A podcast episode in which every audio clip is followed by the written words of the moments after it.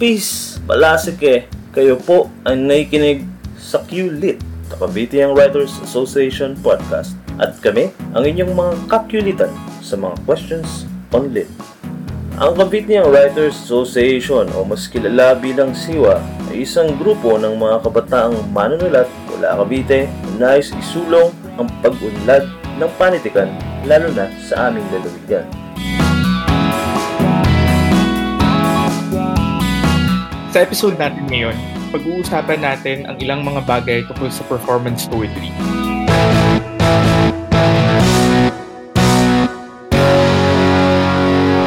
Magandang umaga, tanghali gabi sa inyo pong mga nakikinig sa amin ngayon sa QLIT, podcast ng Cavite Writers Association. Muli, nagbabalik ang inyo pong lingkod, Carl Ivan Dan Orit, ang Pangulo ng Cavite Writers Association at ako ang inyong magiging takapagdaloy para sa episode na ito. At katulad ng dati, uh, mayroon tayong kasamang miyembro ng SIWA. Uh, siguro maaari niyong pakilala ang inyong mga sarili. Hello, ako po si Jazz ng Batangas, honorary member ng Cavite Young Writers Association at miyembro ng White Wall Poetry. Ayan. Hello po. Hello po, Andre na naman. Uh, honorary member ng SIWA din. Ayan, at uh, bukod sa kanila, syempre, mayroon tayong uh, tawag dito. Mayroon tayong mga natatanging panauin para sa gabi na, gabi na ito. Dahil ang uh, pag-uusapan natin ay tungkol sa performance poetry dito sa Pilipinas. Uh, pareha sila, dalawang ating uh, special guest ngayon, pareha silang nailathala na sa iba't ibang mga journal. At uh, ang isa sa kanila uh, di naman sa masyadong pagmamayabang ay naging tanghal makata ng taon sa isang patimpalak ng CCP. At uh, siya rin ay nanalo na sa uh, Don Carlos Palanca Memorial Awards at Maningning Miklat uh, Poetry Competition. Uh, pareha sila na nakapagtanghal na rin sa iba't ibang bansa, no? lalo na dito sa Southeast Asia. Siguro uh, para marinig kayo ng ating mga listeners ngayon, maaaring yung ipakilala ng mga sarili. Ako na mauna. Ako si Alfonso Manolas kasi isang manunulat. Uh, Tubong Butuan City, pero ngayon ay nakabase na dito sa Metro Manila. Okay. Ako naman si Ralph Fonte, sa akong manunulat at doktor. Uh, dito ako lumaki sa Maynila, pero may ugat ako sa Palawan at sa Rizal at sa Bulacan. Kasapi ako ng Lira, Collaboratory PH at Damakatas hindi naman masyadong bigatin ang mga natatanging panauhin natin ngayon. No? Pero uh, bago natin siguro ano no uh, simulan yung uh, ating usapin tungkol sa performance poetry dito sa Pilipinas no counting ano muna brain teasers muna sa ating mga nandito ngayon sa sa sa room no uh, siguro pinakauna ko nang itatanong sa inyo no uh, sa inyong palagay lang naman no uh, hindi natin ano i-judge kung tama ba o mali ang inyong mga sagot. Pero sa inyong palagay, saan, kailan at paano nagsimula ang tradisyon ng tulang itinatanghal sa ating bansa? Siguro unahin na natin si Jazz at si Andre. No? Sinong gustong mauna sa inyong dalawa? So pinag-aaralan ko na din kasi to sa kolehiyo, yung kung saan yung nagsimula yung tradisyong patula na, in- na itinatanghal. So matitrace back natin to sa oral tradition ng mga katutubo natin. So, sabi ng prof ko kasi, hindi pa daw pumapasok yung written literature sa bansa natin. At dumating lang ito nung ano, colonialization na. So, kung mapapansin nyo, yung mga epiko ay itinatanghal ng mga chanters na katutubo noon. Nice, nice. Ikaw naman, Jazz. Nung umpisang-umpisa, hindi na po ako magpapaka. Nung umpisa, hindi ko talaga alam na may uh, yung to- mm. performance poetry. So, ang pinaka-introduction ko lang ay yung mga um, balagtasan, pag buwan ng wika. Tapos, yung una ko pang napanood na as in tungkol sa performance poetry ay international poets.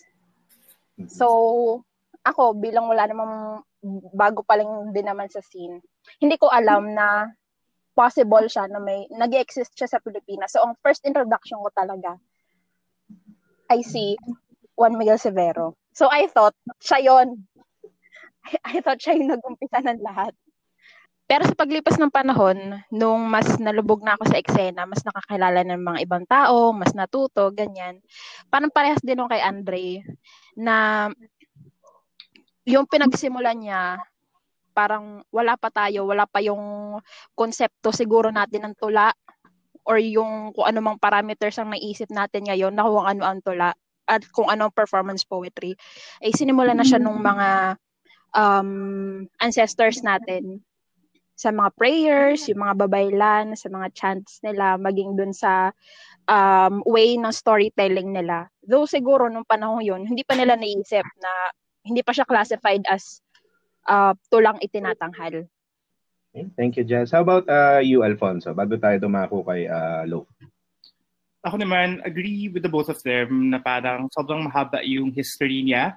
Uh, even contemporarily, when we look at examples such as Malagtasan as a central influence of contemporary spoken word. Uh, hindi lang naman balagtasan ang nag-i-exist sa panahon niya na uh, central feature ang storytelling, central feature ang performance, at central ang pagtula.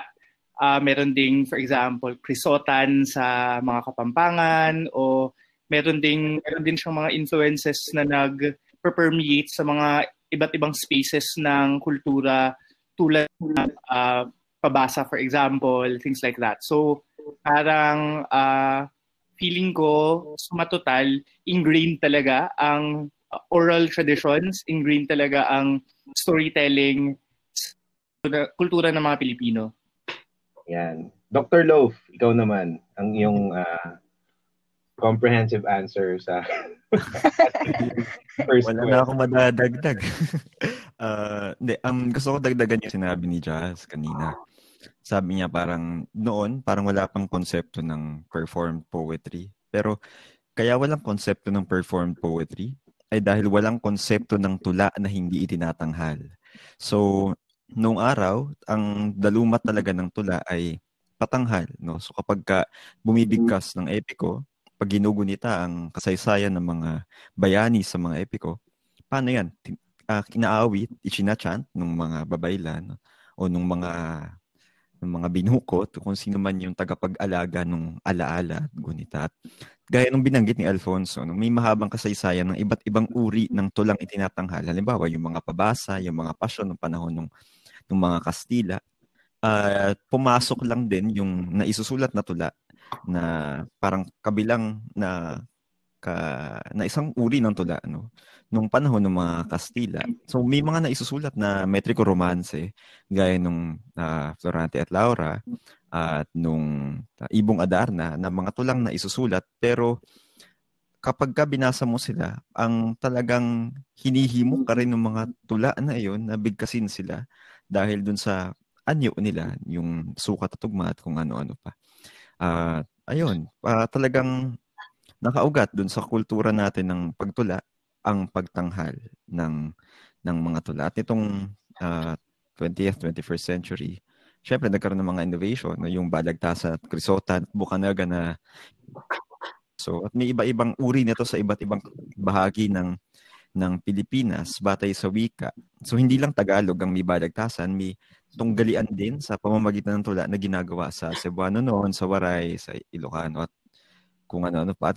Uh, maraming salamat sa inyong mga sagot. No? Hindi ko na kailangan sagutin to dahil uh, katulad nga ng sinabi ni Love, uh, marami na tayong naibahagi siguro na impormasyon para malaman ng ating mga tagapakinig talaga na ang spoken word ay mayroong malalim na tradisyong sinusundan. No? So, uh, wala pong nag-imbento ng spoken word. Uh, ito ay ingrained sa ating kultura at uh, dum, dum, uh, tawag dito, uh, dumadating siya sa atin no sa iba't ibang anyo lang at mga yugto no at pag-uusapan natin 'yan mamaya no. Uh, on a more personal note, pag-usapan naman natin kung paano kayo napasok sa sa sining na ito no. At ano yung sa tingin niyo humimok sa inyo na para subukan uh, na gawin ito? Uh, Alfonso, siguro pwede kang maunang uh, sumagot. Personally, um, I didn't really practice spoken word, I think, until 2015 pero parang may uh, may established na na parang um, I don't know how to explain it. Parang may backbone na bale yung may skeleton na bale yung road for me to get to spoken word in terms of um, my other vocations at least back in high school and college na parang uh, kasapi ako sa debate club, uh, nagko-compete ako for parliamentary debating, nag-oration ako, things like that. So parang, and none of those are, I would say, as creative, I suppose, as uh, spoken word or allows the same creative freedom as spoken word. So parang naging natural evolution na lang yung na-introduce ako sa uh, mga earlier works na Saraki at Filky, for example, na parang medyo nag-introduce ng format to contemporary, very young audiences kahit marami namang nauna sa kanila. So parang doon nagsimula yung me actively writing with the intention of performing them. Uh, at nauna itong nangyari sa iba nung nasa butuan pa ako nung nung mga 2015. Tapos medyo nagtuloy-tuloy na lang siya nung mga nung lumipat na ako ng Maynila uh, ng early uh, 2016. Ayun. How about ikaw naman, Lo?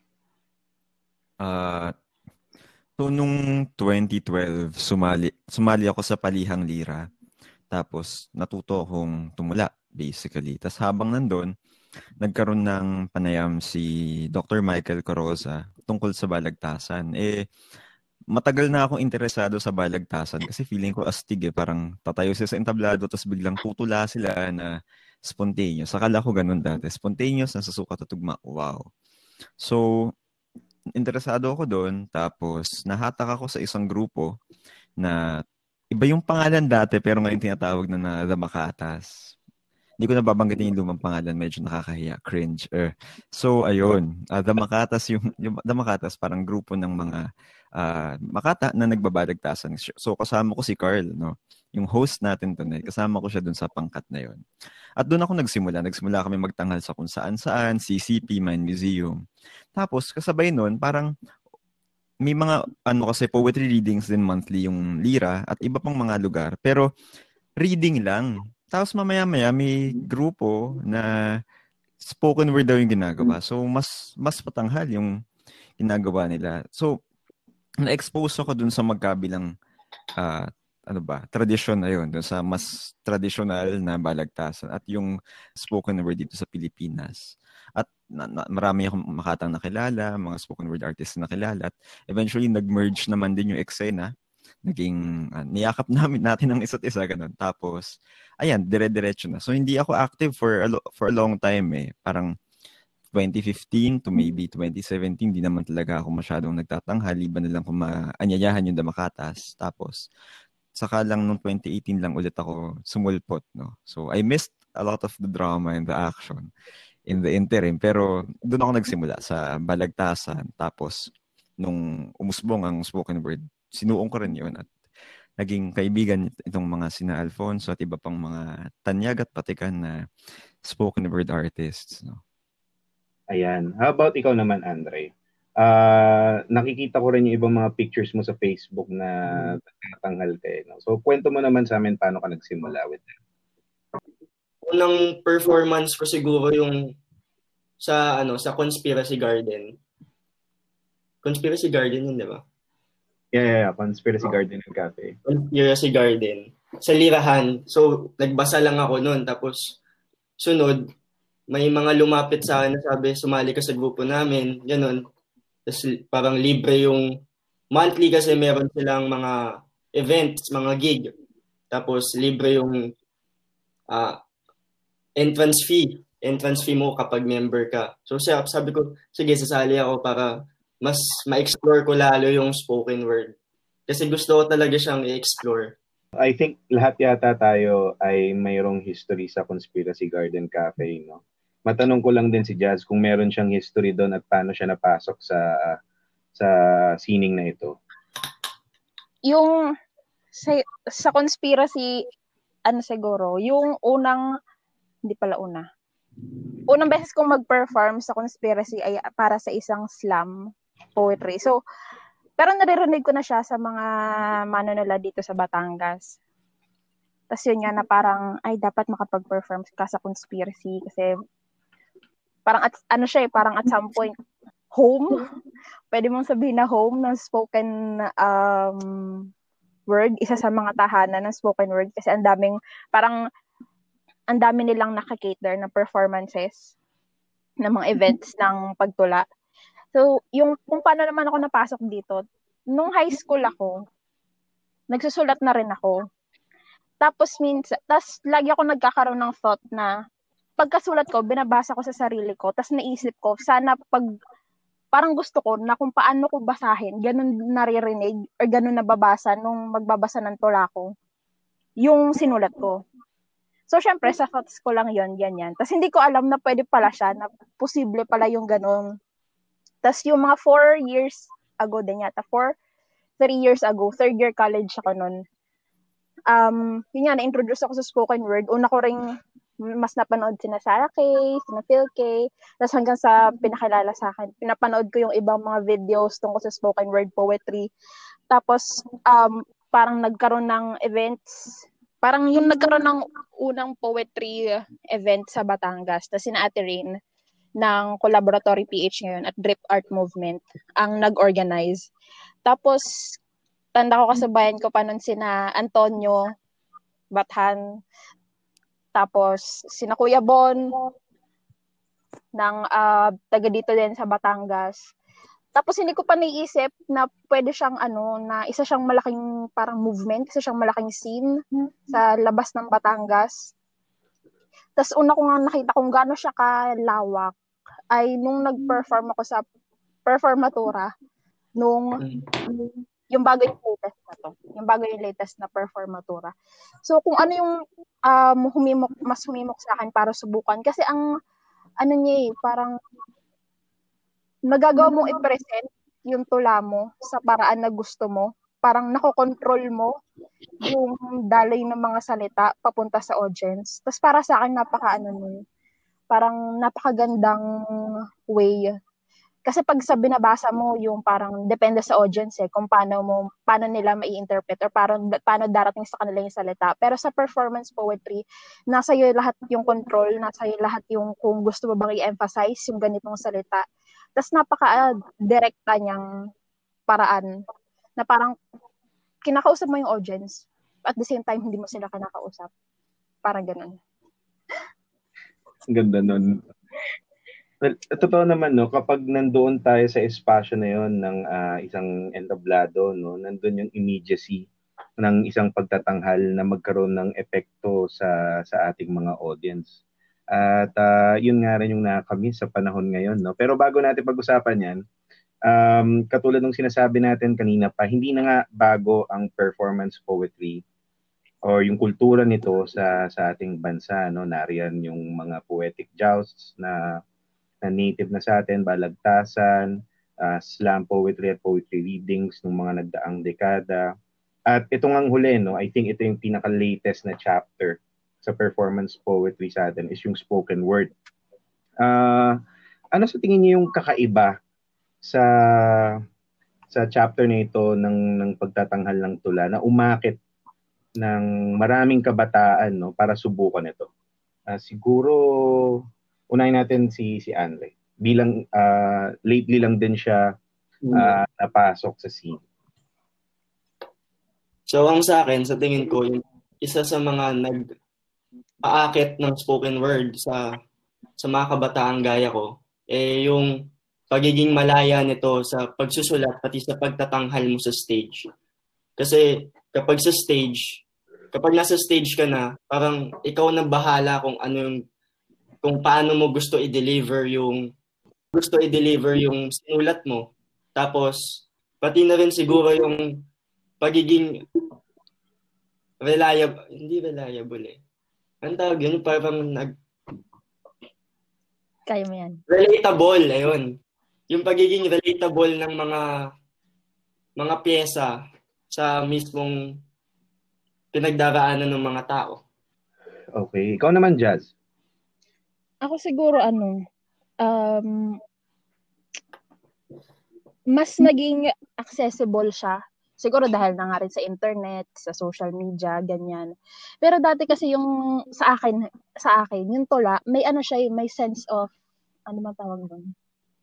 formality. Hindi ko alam kung tama yung term. May sense of formality na parang mahirap i-break ng isang, kunyari, ako normal na isang normal na teenager na wala naman talagang interest sa literature or sa tula o sa ano. Parang ano siya, nandun siya sa mga top tier na bagay na gusto kong hindi ko alam kung maiintindihan ko ba pag binasa ko or pag pinakinggan. Pero ngayon, sa performance poetry ngayon, parang mas nailapit siya. Siguro dahil sa language na ginagamit, mas nailapit siya sa kabataan ngayon. Kasi yung um, lingwahe na ginagamit sa performance poetry ngayon ay mas um, katulad or mas malapit sa lingwahe na ginagamit ng um, ng mga kabataan, mas free, parang ganun. Kasi ano na siya eh, parang at some point na yung performance poetry, spoken word poetry as we know it right now is parang has broken out of the like form. Parang napakalawak na niya, napakadami na niya. Tapos sa sobrang dami ng form na nakikita natin sa kanya, mas, yung sinabi nga ni Andre, mas nakaka-relate na yung marami sa kanya. Tsaka since yung, um, yun nga, yung mga mas sumikat na poetry ay mas tungkol sa human experience ng mga tumutula. Siguro malaking part din yun kasi at some point, di ba, parang we find where we can, parang we are attracted to something that we can connect. All right, maraming salamat, uh, Jazz, no, sa napakagandang sagot. How, how about ikaw naman, uh, Alfonso?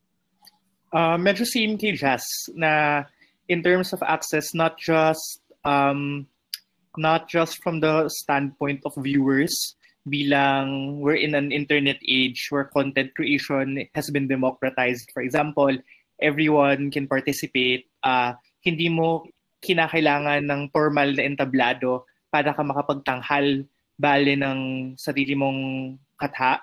Pero ano din siya, parang from the perspective din siya of the form.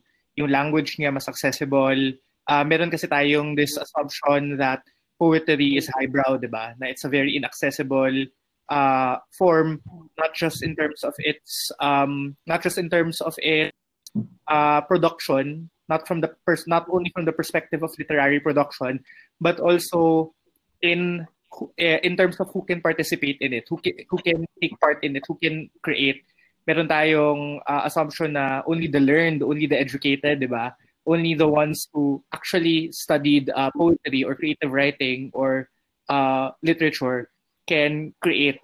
But because uh, spoken word, lalo na in terms of uh, yung latak ng Western influence niya bilang historically as well in the US, for example, spoken words sprouted across underprivileged black communities who want to participate or who want to be able to exhaust their grievances through artistic means without having the foundation of a formal education to be able to do it in an institutionalized setting. So parang nag-underground sila, uh, naging binali nila yung lingwahe, gumamit sila ng uh, ng uh, contemporary language, gumamit sila ng uh, mga salitang hindi natin ina-expect from the enlightened so so to speak, the educated so to speak. So parang yun din yung naging latak niya I think sa atin as you know, uh, produkto ng kolonyalismo. okay. How about ikaw naman, Love? Uh, anong may dadagdag mo pa dito, no? So ang tanong 'di ba parang ano yung humihimok sa kabataan tama ba? Mm. So uh, de, una may gusto ko lang susugan yung mga diskusyon kanina tungkol sa panulaan, poetry bilang inaccessible, mahirap pasukin. Palagay ko parang ang may kasalanan dito yung edu- yung kolonyal nating edukasyon eh. Halimbawa, sa high school, tuturuan ka ng tula ang sasabihin sa yung tula ganito. She walks in beauty like the hmm. night of cloudless climes and starry skies, and all that's best of dark and bright meet in her aspect and her eyes.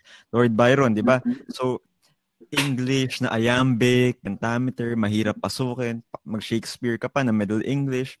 So, ang conception natin ng poetry from high school, from our education, wow, mahirap intindihin. So, kapag magsusulat ka ng tula, dapat mahirap ka rin intindihin. And basically, ang tula, dapat mahirap intindihin.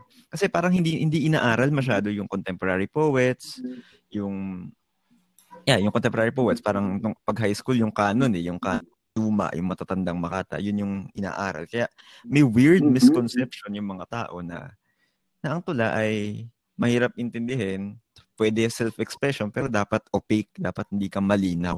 Enter spoken word na madaling unawain na nahihimok yung mga tao na ilabas yung saloobin nila sa entablado sa pamamagitan ng mga tula. Pero hindi na to bago eh. Ito rin naman yung ginagawa nila nung araw. Tutulaan sila sa duplo, kaya sa balagtasan. Although hindi siya outpouring of emotion, di ba? Yung balagtasan ay ah, ay intellectual joust, no? debate, ganyan. Ah, hindi na bago yung paggamit sa tula bilang paraan ng pakikipagtalasasan sa mga kauri mo. At in fact, balagtasan was not a highbrow art. It was pop.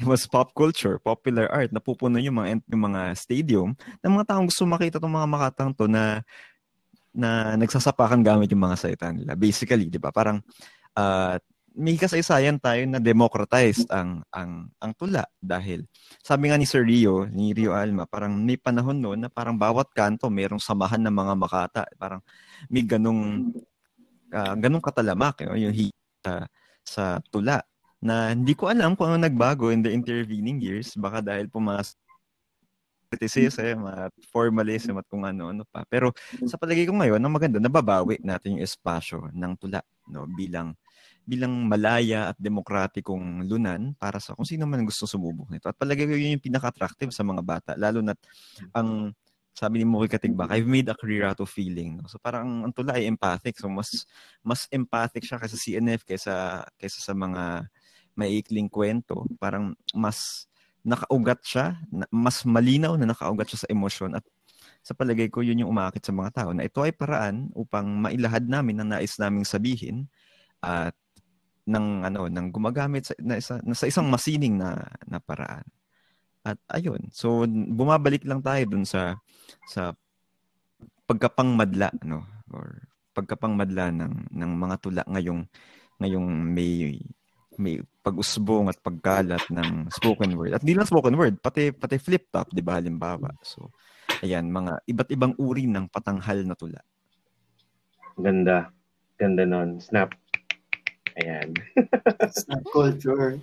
Snap culture, okay. Ah, uh, ito lang no, very quick question lang no bago tayo sumunod sa gusto natin pang pag-usapan. At which point in time sa pagkakaalala ninyo na nagsimula itong lumaganap na ganito no, yung yung yugto natin sa sa spoken word ngayon no? At ano yung mga piyesa ang naaalala nyong tumatag talaga ng matindi sa sa mga tumatangkilik. Unahin na, na si Loaf na rin para ano. Noong unang panahon. Hindi, joke lang. Um, kailan nagsimula? I think ano, uh, 2014. Um, naalala ko to eh kasi parang first year, second year med school ako nito. Tapos nakilala ko yung mga yung mga words anonymous ngayon, pero hindi pa sila words anonymous dati. Speak Philippines pa sila. At madalas sila sa SEVs at sa Conspiracy Bar. So, uh, talagang sila yung sumikat din na nag yung ngayon na yung kasalukuyang anyo ng spoken word sila talaga yung nagpasikat.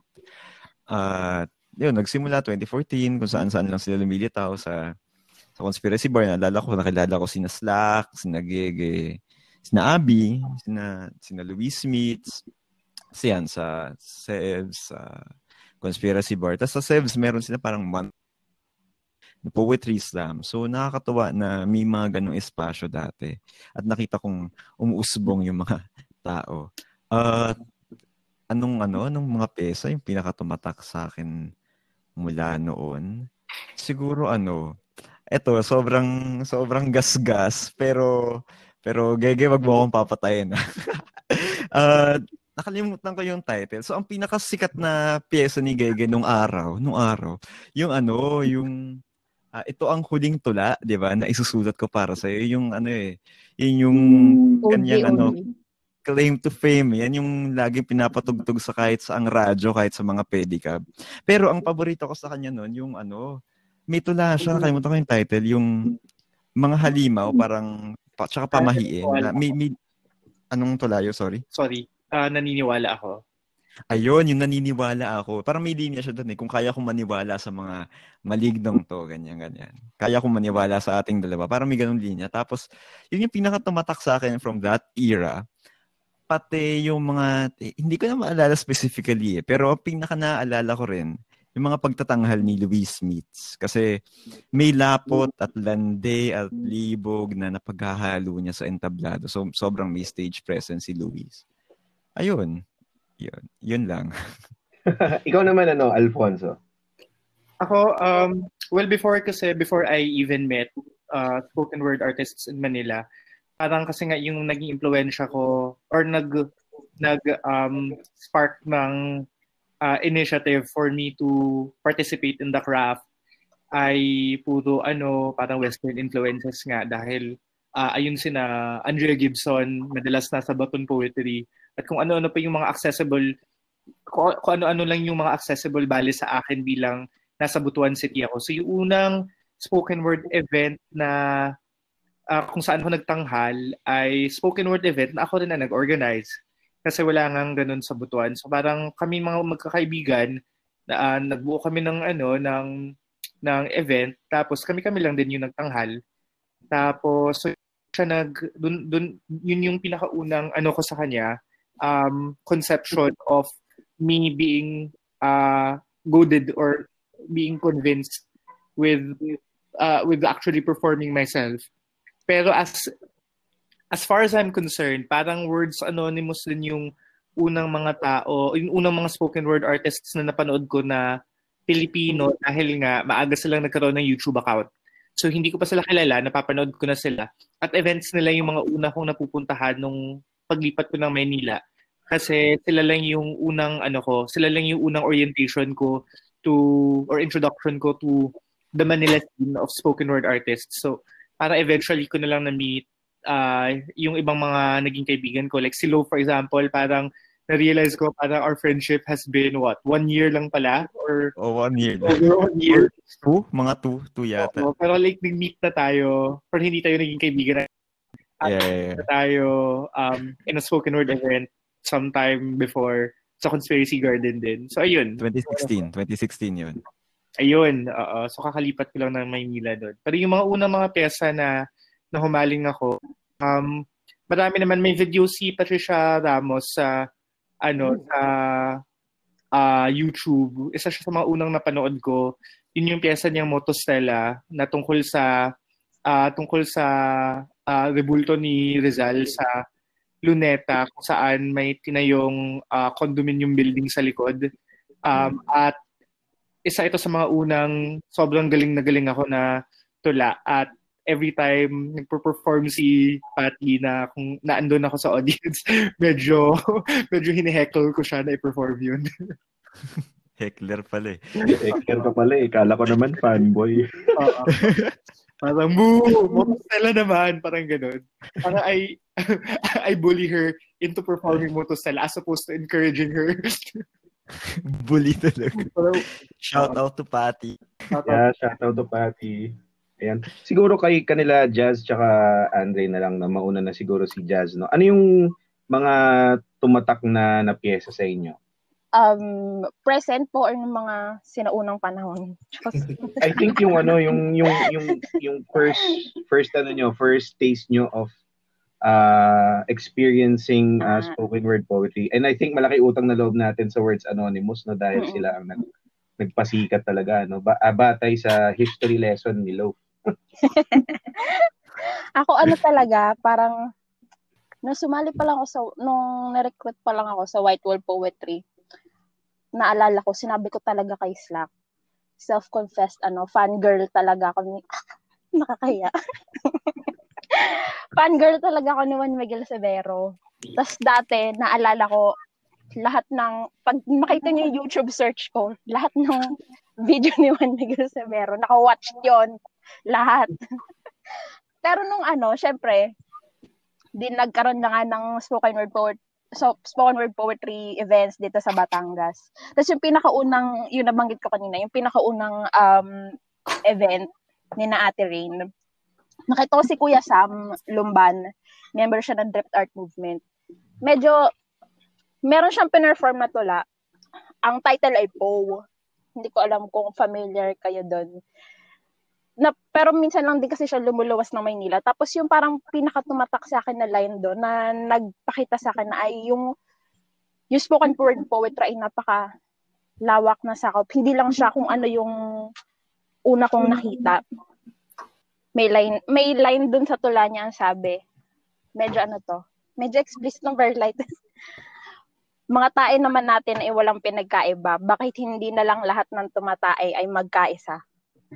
Tapos parang ano yon, syempre bago pa lang ako sa spoken word poetry noon. So all live for the longest time akala ko may isang form lang or may isang klase lang ng pwede mong i-perform. Tapos parang na-introduce ako dun sa tula niya na po. Tapos um, parang mas naging open siguro ako sa ibang forms, ganyan. Tapos nung naalala ko rin nung nakita ko si Kuya Bon, Carlo Bon Felix Hornilla.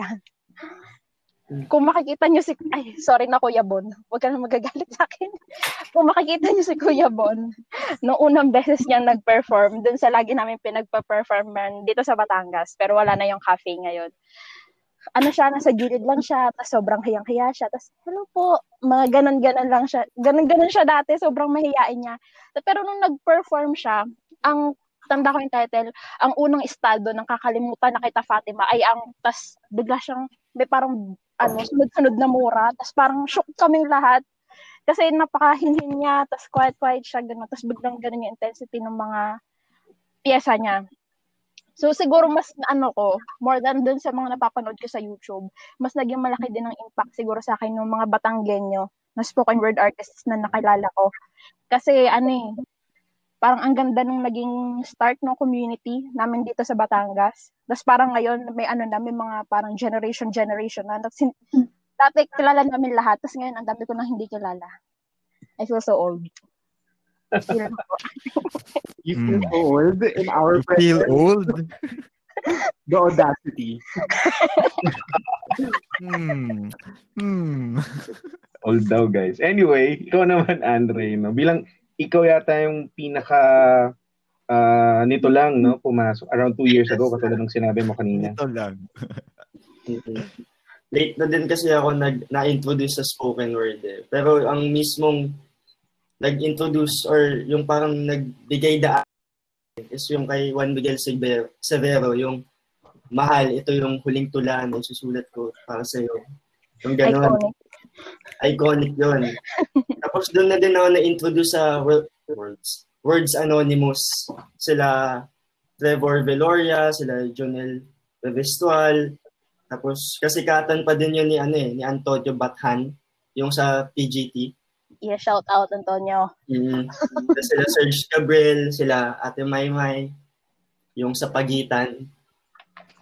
Yung pero yung mismong yung tumatak sa akin na spoken word piece ay yung kay Jonel Revestual na yung makapili, yung nag, nagsuot pa siya ng anong tawag yun, yung yung naglagay sa naglagay siya ng bayong tapos nagsisigaw nagsisisigaw siya ng ito po ito po. So parang yun yung parang gusto kong gayahin na performance na may attempt pa nga ako dati na magsuot ng Jabberwocky mask tapos mag-perform na parang mis pa-mysterious po, parang ganun. So, yun yung pinatumatak sa akin kasi napakaganda ng ng kahulugan or ng gusto niyang ipahiwatig through performance poetry. Ayan. So, ang dami na nating napag-uusapan. no? Ang dami na nating name drop ng mga kaibigan. So, sa lahat ng mga nabanggit po namin, sa, ah, shout out po sa inyong lahat. No?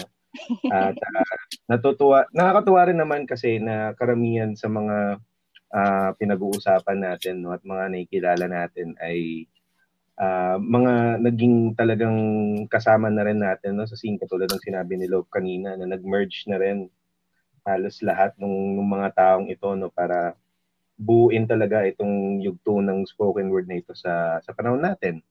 Ah, ang ganda noon, 'di ba? No? Pero ah, I'm very sure na nung nagsisimula ito nung 2014, ang daming misconceptions na na kung paano siya tinitingnan, no? So, ano sa tingin niyo yung mga misconceptions, mga usual na na pagtingin sa spoken word? Ayan. Sino gusto mauna para maiba naman? Misconceptions, ano, siguro yung unahin ko na yung pinaka pinaka prevailing na parang lahat ng tumutula sumisigaw. Kasi yun lagi ko ding naririnig. Kasi doon sa school namin, ano, parang, syempre, bibo-bibo tayo nung college, di ba? Ano, nung merong pag may, nung nagkaroon ng school event, parang, ako yung unang nakapag-perform. Naglakas ng loob na mag-perform ng spoken word poetry sa school. Tapos, ano, after nun, yung mga makakasalubong ko ng tao, parang pag, pag tuwing magkakasalubong kami, sinisigaw nila sa akin yung mga lines ng ano, ng tula ko. Tapos syempre, nahiyahiya naman ako nun sa mga hallway, hallway, di ba? Pero ano, na parang na-realize ko no, na ano yun, do hindi lang siya do sa school namin, kasi do sa iba ding mga tao na wala sa scene, na nakakilala ko, tapos nakikita ako mag-perform. Parang isa siya sa pinakamalaking misconception na lahat ng tumutula ay sumisigaw na parang yung way ng pag kasi ako aminado ako ng mga ano mga sinuunang life ko ng mga sinuunang ano ko sa tula eh parang pakiramdam ko eh, yun lang yun yun ang paraan para may emphasize kung gusto kong i-emphasize yung buong tula. Kasi kagustuhan kong i-emphasize yung buong tula isinigaw ko yung buong tula. Parang ganon tapos siguro isa din ay yung ano papahirapan ko yung mga kasunod sa akin, yung mga madalala yung sasabihin ko. Ano, yung, ano siya, concentrated lang siya sa love poems. Siguro, alam na natin yun na, ano, pag may, na, may, doon din sa school namin, pag may kasulmo, isang hugot naman dyan, mga ganon. Tapos, ano, siguro kasi nga, yung na-introduce siya, I love poems. Pero, pero siguro, ano, na maganda rin nakita na through the years ay naano siya na nabe-break na yung stereotypes na yon. Though, syempre, para dun sa mga hindi pa rin masyadong um, aware or involved sa scene, baka yun pa rin yung pinaka-prevailing. So, yun, dalawang yun siguro sa akin. Yung parang, ang lahat ng spoken word artists ay sumisigaw sa stage. Tapos, ang lahat ng spoken word artists ay hindi masaya ang love life.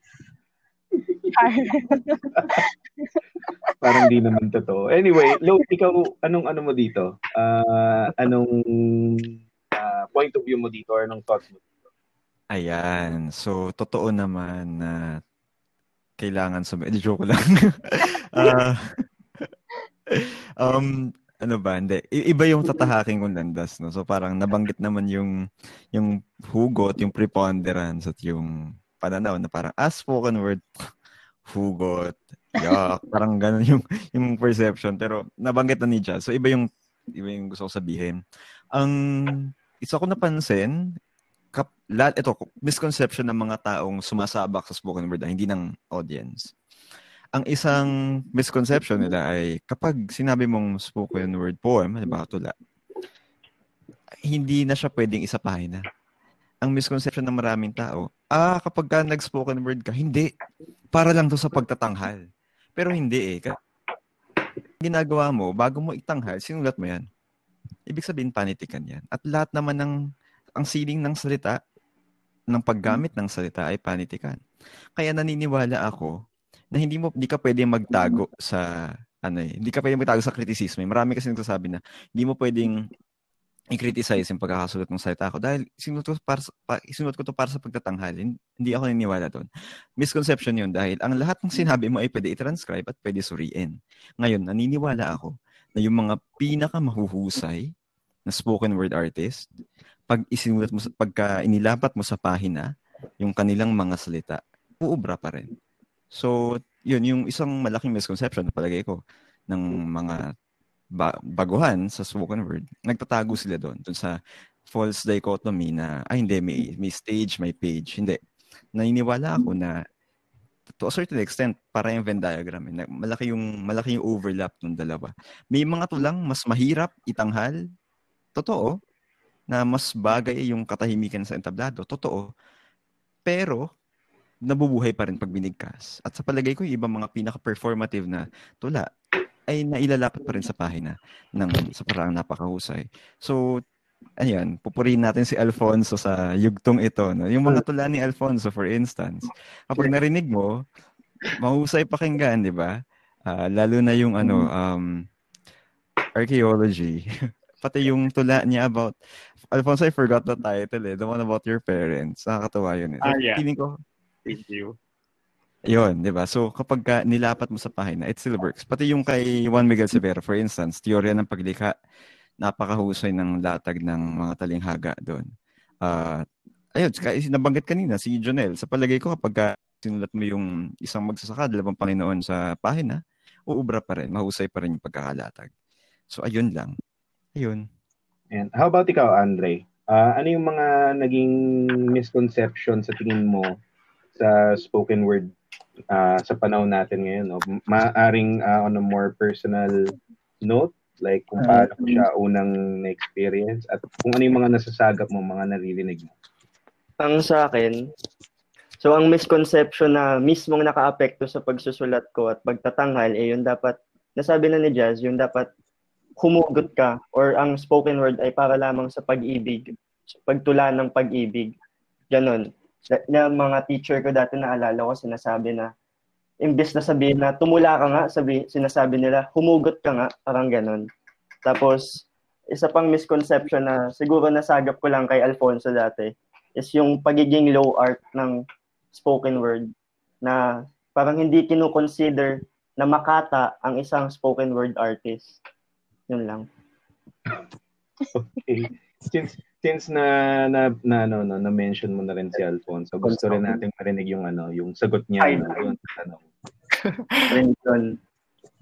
um, ano naman, sa akin ay siguro dahil na-cover naman yung form, lalo na uh, yung format, yung content, uh, lalo na yung yung content sa pamamagitan ng Hugot, for example, nabanggit naman na ni Jazz at ni Andre, at yung form nabanggit naman na ni Loaf.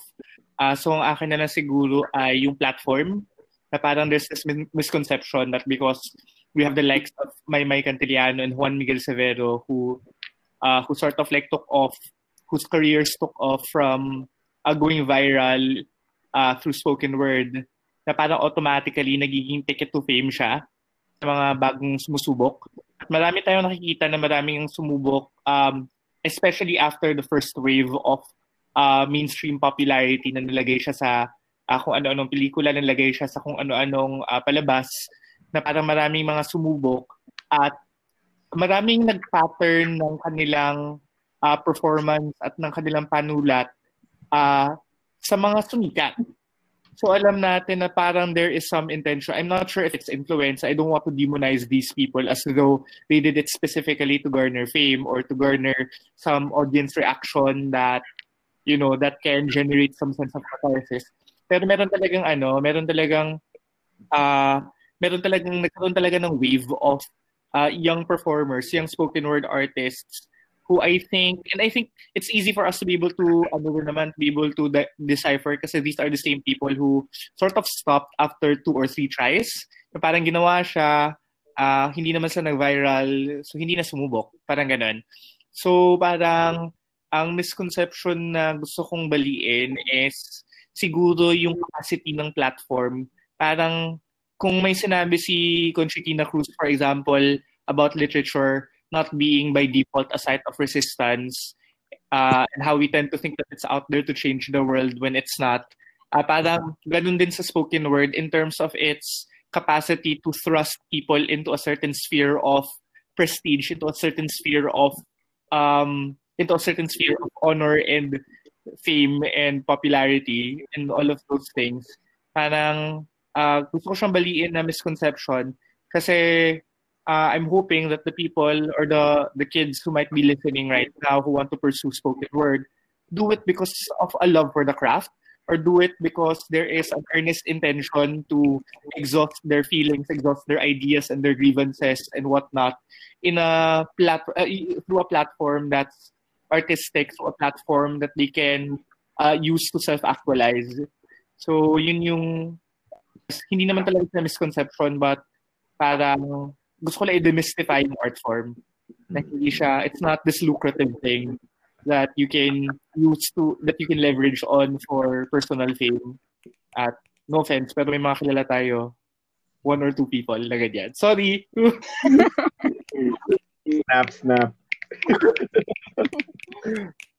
I think uh, it's about time no na pag-usapan natin ito. And uh, kanina ang dami na nating nasabi tungkol sa kagandahan ng ng platform na ito, sa kagandahan ng ng sining na ito no at uh, yun na nga isa na rin, ang malaking kagandahan na nakita ko dito is uh, it, it brought a lot of people together no.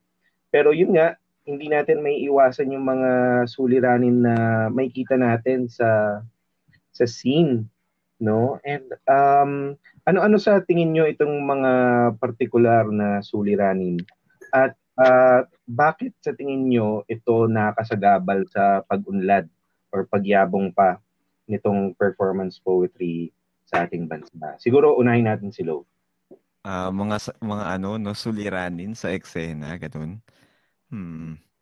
Uh, ano o sino? Char- joke lang. Easy. so, biro lang yun ah. Pad, ang padrama lang ganyan. Um, suliranin. Sa palagay ko ano, uh, so nag-organize ako ng isang, dati nag-organize ako ng monthly open mic night sa poblasyon na tinatawag ng sabi nila. Uh, naudlot lang dahil pandemic at bawal mag poetry night, basically. Um, isang nakita kong suliranin, uh, hindi hindi to controversial pero nadama ko to bilang organizer yung uh, lack, yung kakulangan ng espasyo kung saan ka pwedeng maglatag ng isang poetry night, ng isang entablado para sa mga tulang itinatanghal totoo, maraming performance venues kasi sa Maynila. Lalo na sa musika, di ba? Mga underground places, ganyan. Pero yung lugar kung saan pwedeng tumula at papakinggan mo yung tula bilang tula na itinatanghal, bira. Napansin ko to kasi yung lira, matagal nang may ano, um, entablado sa conspiracy bar, yung tinatawag na lirahan. So every every third Tuesday of the month yon Bukod doon, marami ding ibang mga ibang mga uh, venue na nagpapa-open mic, no? Yung Loudmouth Collective dati meron, I think uh, Sanctum, tapos uh, pati White Wall, di ba nagpapa-open mic din. Kung sino-sino pa.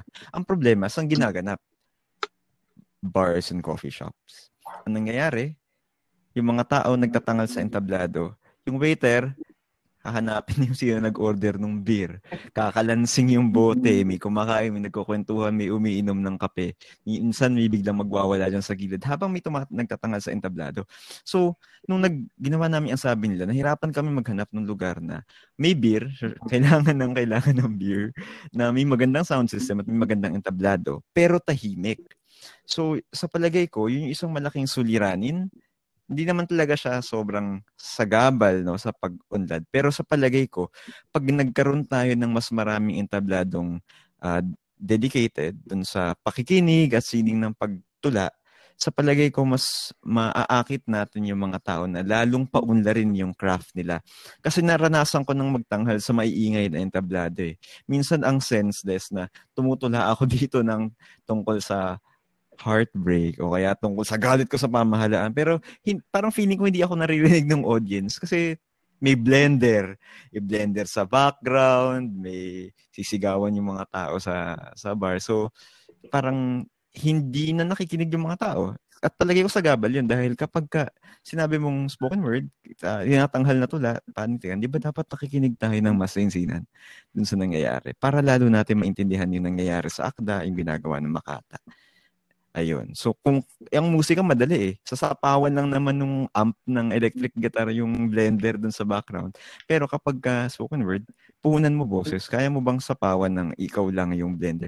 Siguro ibang tao kaya. Pero yung karaniwang makatang magtatanghal sa entablado ay masisindak doon. At lalo na yung mga taong nanggagaling sa pahina na lilipat sa entablado. Kung ang unang saba ko wala nakikinig sa'yo, hindi ka natutula ulit, di ba? Para, or mas, mahihirapan kang uh, humugot ulit nung confidence, ng kumpiyansa na tumuntong sa entablado kung palagay mo, uh, hindi ka pinapakinggan. Mas ma- mas malakas pa yung iyak ng blender kaysa dun sa taludtod mong maluhalo at marubdob. Yun lang. Ang ganda nun. And uh, ako rin, ako I just like I would just like to ano to comment lang din uh, ang sabi nila for for creating a venue like that no? Lalong lalo na para sa ating mga ano mga nagseseryoso talaga sa sa pagsusulat at ma- gustong-gustong mapakinggan ng maayos no? Tama doon si Loaf na ang ingay nga ng karamihan sa mga venues. Uh, Andre ikaw naman ano yung uh, on a broader sense ano yung mga suliranin na nakikita mo sa scene no? At uh, bakit sa tingin mo medyo nakakabawas siya sa or nakahinder sa pag-unlad So para sa akin, more on the business side na to. Ang sa tingin ko yung yung mga malalaking capital yung mga kapitalista na gustong i-incorporate yung mismong spoken yung spoken word scene sa mga businesses nila na hindi naman sila tapat na nagbabayad sa mga artist na to So, dati may na-experience ako na radio station na nag invite ng mga spoken word artists pero hindi sila nagbabayad at sinasabi nila na utang na loob daw ng mga artist ang ma-feature sa mga platform na ganito which is sa tingin dapat baliin yun kasi hindi naman tama na hindi ka bayaran sa linilikha mo sa tinatanghal mo. 'Di ba? Parang ano lang, parang kapag doktor ka ba, gusto mong hindi ka binabayaran, kapag ginamot mo sila, mga ganon. Parang ganon. Ganon na nga. Puro ko ganon. Nakarelate ako bigla. medyo ano, medyo spicy 'yun, no. Pero uh, tama din naman. I think ano rin, no.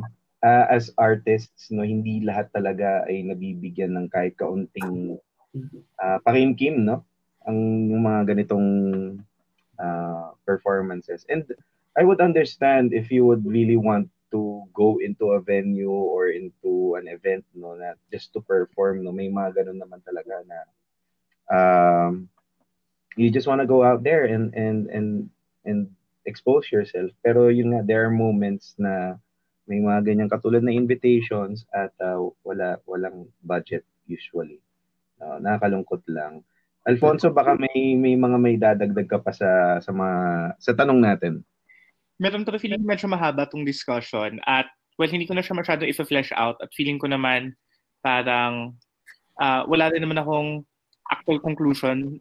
Actually medyo mixed yung feelings ko dito kasi feeling ko parang nasa precarious position ang spoken word kung saan um kung saan some uh, people, I mean like hindi siya ano, hindi siya uh, hindi siya masyado ina-embrace for example ng academia. But at the same time, uh, on the flip side naman, yung audience uh, there is a certain distance between the audience and spoken word as a craft because uh, it does categorically uh, qualify as literature. So parang, and because literature seems like this intimidating thing that people don't want to uh, explore, parang meron siya, nandun siya sa parang weird place na yun. Parang, wala naman akong real insights about this other than the fact na uh, hindi ko rin alam if I want the academia, for example, to completely embrace it, considering that um, parang what I like most about spoken word is its freedom. But at the same time, um, academia embraces poetry, and poetry is meant to be free. So hindi ko alam kung ano talaga yung punto ko. Ang ibig ko lang sabihin ay nasa ano siya, nasa, nasa weird place siya where we're not sure um, if in 10 years spoken word will be as relevant as it is today because it's not as historic, it's not as, you know, uh, hindi siya masyadong dinodocument in textbooks, hindi siya masyadong tinuturo. Although may efforts naman, um, individual efforts, uh, marami namang nagre-reach out na mga, uh, mga educational institutions uh, who want to teach it or who want to, um, I suppose, uh, who want to study works of of spoken word artists. Pero hindi siya syempre on the same level as the way the academy for example teaches uh, formalist literature canon literature things like that. So I don't know. I don't know what I feel. Um weird lang. Parang hindi ko lang din kung obstruction siya. And siguro to echo na lang what Andre said about uh, spaces do not that do not pay their um that do not pay their artists. Um ako ang isang experience ko ay hindi naman necessarily sa not getting paid, but I did experience being invited to um, a particular spoken word event that was a fundraiser for uh, so-called mental health um, awareness campaign. And then, marami kami in-invite. Andun sa Mark, Mark Di Maisip, andun sa na Louis Smiths. Um, medyo, ano siya, makapal siyang line-up. Tapos, collectively, na-unravel namin na hindi totoo, nag-e-exist yung mental health awareness campaign na yun. At, oh, hindi ko napapangalanan. But it was supposed to happen in Conspiracy Garden. So, bali, nag-pull out kami lahat, maliban sa isa, napasok dun sa category yung sinabi ko kanina ng mga taong ginagamit na spoken word para sa kanilang cultural capital. Anyway, so ayun, silang dalawa lang ata nag-perform at um, at medyo blacklisted sa akin yung organizer na pagkakaalam ko nagsa-spoken word din from any future events. So hindi na ako ever mag-engage sa kanya. It's just a trust thing. Kahit naman siguro I'm sure in the future, uh, meron siya mga earnest intentions with regards to uh, you know, supporting causes that are good, parang feeling ko it's just a personal thing na mahihirapan akong magtiwala. Uh-huh. Uh-huh. Spicy, yeah. very spicy. Doc, may, da- may magdagdag? Oo, sige, sige. Ayun, at uh, yung uh, yung sinabi ni Alfonso kanina no, na parang acad- academic or the support of the academe sa spoken word. Uh, so at first no, talagang testy kasi parang nung una, alam naman natin lahat na parang hindi pasado sa standards ng marami sa matatanda, no? sa mga matatandang makata, yung nangyayari sa spoken word. And, well, I'm not gonna, I'm not gonna be one to mince words, pero karamihan naman talaga nung nangyayari nung simula ay kulang pa sa hasa. At ganoon naman talaga kapag nagsisimula ng bago, kapag ka nagsisimula ka pa lang. But over time, I feel like, dahil parang it, it went both ways na parang mas lumawak yung pangunawa ng matatanda at yung mga baguhan naman ay talagang hinasa yung sarili nila. Parang nagkaroon na ng ano ba, amicable coexistence in a sense, no? So, uh, sa ngayon naman, um, may, ano eh, may mga efforts naman din na suportahan ng akademya yung spoken word. So, for instance, na-invite kami ni Juan Miguel Severo uh, pati ni Cookie Tuason, I think, to be a panelists dapat this year sa Amelia La Peña Bonifacio workshop at ang paksa ay uh, spoken word performance poetry. So, gusto ko lang din kilalanin yung effort ni Vim Nadera sa pag ano ba pagyakap ng academy ng akademya sa spoken word dahil may, yun may performatura na nagse-celebrate ng performed uh, literature pati nga yung Amelia La Peña Bonifacio workshop na siya yung nagsulong. At dati meron isa pa eh na spoken word workshop din na ginanap naman sa Makiling na si Sir Vim din yung nagsulong. So puro servim no? So mukhang iisang tao lang pala talaga yung yung ano. Pero an, pero hindi. Kasi uh, si si Sir Rio din for instance nire-request niya na magtanghal si si Gege si Juan Miguel Severo sa mga events ng KWF sa book launch ni Rio Alma nung 2018 I think. So uh, bagaman sabi nga ni Alfonso hindi ganap yung pagyakap. At sa palagay ko naman parang mas makabubuti din sa spoken word na hindi lubusang i-absorb ng akademya. No? Mm-hmm. Uh, so palagay ko meron din naman kahit paano na suporta. Although, feeling ko, the support should also be monetary. Pero, that's, I mean, alam naman sa literature in general, parang wala naman din talaga masyadong pera sa Pilipinas na dapat magba. Sabi nga ni Andre. Ayan, ang, ang spicy ng mga ano natin, no? ng mga sagot natin bago pa uh, lalong uh, umispicy ang ating diskusyon, baka meron ka bang gustong idagdag na spice dyan, ano, Jazz? Siguro, hindi ko alam kung limited lang to sa spoken word scene. Pero yung ano siguro, um, siguro dahil sa madaming ang nasakop, or madami, um, madaming yumakap sa spoken word poetry scene, ay minsan iba yung um, um siguro med- medyo um hindi ko pa um, paano i-explain. Parang yung medyo connected dun sa sinabi ni Alfonso kanina na minsan, ang goal ay hindi na yung pagtula. May mga ibang intention na ginagamit yung spoken word scene para ma-achieve yung mga ill intentions or mga self intentions ng mga tao. Na minsan, parang, ang ano kasi, parang para sa akin, parang um, iniangat ng spoken word scene yung kanyang sarili na ina sinubukan niyang ihiwala yung sarili niya niya sa academe dahil gusto niya mag-break free sa mga uh, misconceptions and all na napakasalimuot ng pinagdaanan na ayaw pang tanggapin ng iba, tas parang binabash, ganyan.